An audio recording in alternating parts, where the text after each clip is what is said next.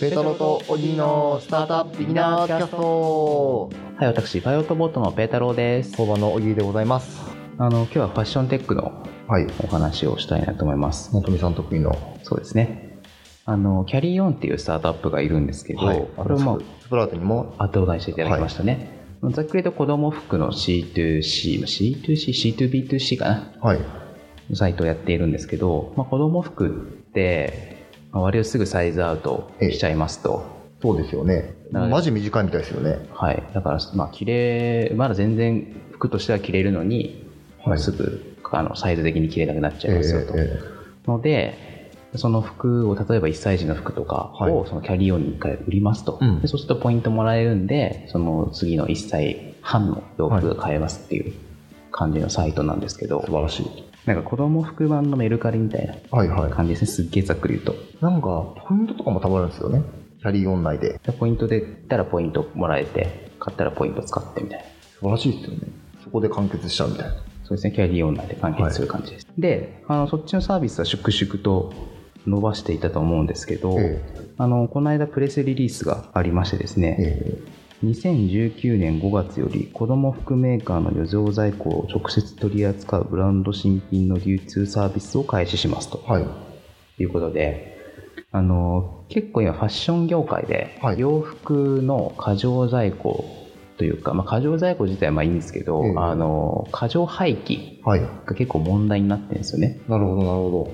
ので、それをどうすんじゃいっていうのを、はい今いろんな人たちがやってるんですけど、ええまあ、ただ、その、どうしても在庫っていうのは出ちゃうは出ちゃうんですよね。ええゼロにはなる、多分ならない。どどうしても出ちゃうんですねはいので、それをどうしようかみたいな形で、例えば、その B2B で余ったやつを販売するみたいなサービスがあったりとか、まあそれこそ昨日の話じゃないですけど、100%リサイクルできるみたいな話があったりとか、その中で、そのキャリーオンがちょっと新しいことやり始めて、まあ、キャリーオンってだから二次流通なわそうですよね一次流通ではないですよねそうですよね二次流通なわけですよであそなのである意味で一次流通の敵なわけですよね、えだって一次流通からすれば二次流通がなかったら自分たちのものをもう一回買ってくれるかもしえれない、もう独占ですもんね、はい、で二次二次流通があるからユーズドの商品買われて自分たちの売り上げ下がるってある意味でね、はいすげえ悪く言えばですよ、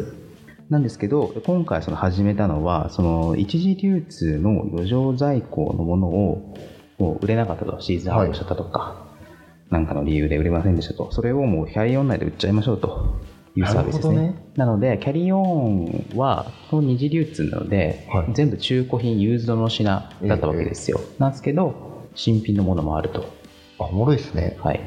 なんかアウトレットってあるじゃないですか、はいはいはいはいあれがキャリーオンにやってきたみたいなあああそうですそうですそうですそうですそんなイメージですねあこれすごい使いますねキャリーオンうんめっちゃ便利だと思いますよちなみにこれあのメルカリとか例えば何でもありじゃないですか、のである意味で何でも売ったり買ったりできるようなプラットフォームだと思うんですけど、子供服ってその一着一着がやっぱり安いんで、えなんか一回一回やるのめんどくせえんですよね、はいなんかバルクで30着とか一気にバーンと送りたいみたいなえはいニーズが例えばありますと。ので、もう、キャリーオンから、なんか段ボールじゃない袋みたいなのが送られてきて、それにバババーって詰め込んで送り返せばもう終わりみたいな。なるほどねまあ、あと勝手に査定査定とか、写真査定とかやっときますみたいな。いやもうそこにも特化してるんですねキャリーオンはそうなんですよ。そういう意味でも便利。なので、もうユーザーは増えておりますと。これは使ってほしいというかあのおすすめしてますねうんうんまあ、なので一次流通とか、まあ、敵っぽかったんですけど、ええまあ、そういうこともできるよねみたいな話とかって僕仲いいんで昔からしてたんですよ、はいやりたいよねみたいな話しててでそれはさておき、えもう2年前とないか1年くらい前かな、ええあのキャリーオンの取材をしていて、パイロットボートで掲載してるんですよえはいで、まあ、パイロットボートってあのもう見たことだと思いますけど、ええもうすげえ長文でもう他のメディアには書いてないようなことを、まあ、細けい言葉で書いてるわけですよいやそうですよねかなり骨太なはそうでさっきのその一次流通でもやりたいよねみたいな話もちらっと書いてたんですよ、いそしたらなんかあの神戸の会社からええ連絡があったっていう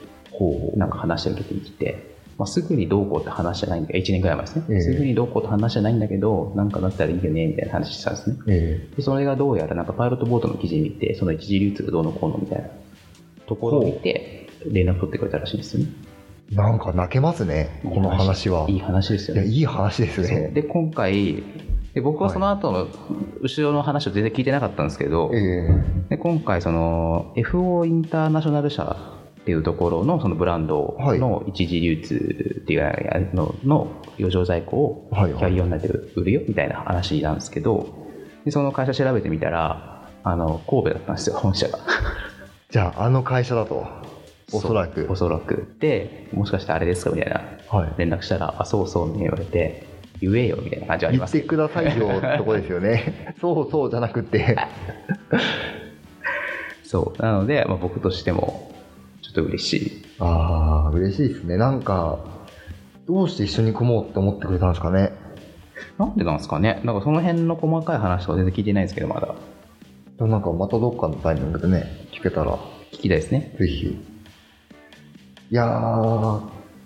なんかあの、パイロットボートってあの、社会との接点を作るっていうはいはいはいミッションですねミッションでやってらっしゃるじゃないですか。はいはなんかまさしく作りましたね。い作りましたねいやよかったですなんかスタートアップがこうやって、普通のし、普通の市場っていうとなんかあれですけれどね、一般的ななんか、まあそうですねそうですねマーケットに。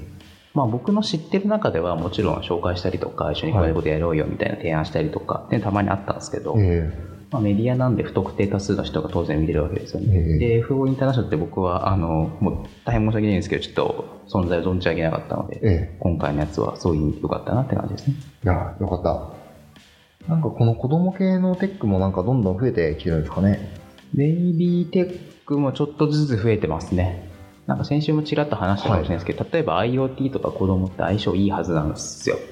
ほうほうほう。 IoT とかってその情報を勝手にインターネット上に上げるんで、え言葉喋らない、まあ、子供っていうか赤ん坊の方がイメージ強いですけど、えはい。赤ん坊がなんかわかんないけど熱があるとか心拍が上がってるみたいな話があったらはい。ネット上にポンと上げてお母さんとかお父さんのスマホにアラーム出すみたいなのできるわけですよ、確かに。物を言えないですもんね、そうなんくそうなんですよなのでそういう意味では相性いいと思うんですけど、ね、あーなんか今 iPhone とかってあるじゃないですか。iPhone じゃないや。 iPhone とかありますよ iPhone はありますね、昔から。もう10年ぐらいありますよ Apple Watch ですね。 Apple Watch はいなんかあれってすごい心拍数とか、はいはいはもうわかるんで、ドキドキしてるなとかもわかるじゃないですか、はいはいはそういうのも子供にね、いやらしくなく作れたらいいのかもしれないですよね。いだからその Apple Watch みたいな機能を靴下につけたりとかあっていうのが出てきたりしありまますしねたね。はいはい。ちなみにキャリーオンの話続けるとこのサービスとかもやってるんですけどこの間子供の下着って言えばいいのかなはい。なんかオリジナルブランド作ってはいは売い、り始めたりとか、あ下着なんでやっぱりその C2C っぽいサービスに向かないっていうかえやっぱり直接売った方がいいよねみたいな新しいものえはいみはたい。いなニーズはあるんで、その C2C のところは、C2B2C のところはそれでやりつつ、そっちの D2C みたいなのも作り始めたりとか、なるほしてどますね。なるほどやね。っぱりニーズが違うんだなって感じですね。僕らの世代だと子供できたりとかしてると思うので、そうそうですね。はい、ぜひぜひお使いください。はい。じゃあ本日はこの辺でお別れしたいと思います。ペタロとオギーのスタートアップビギナーズキャストでした。さよならさよなら。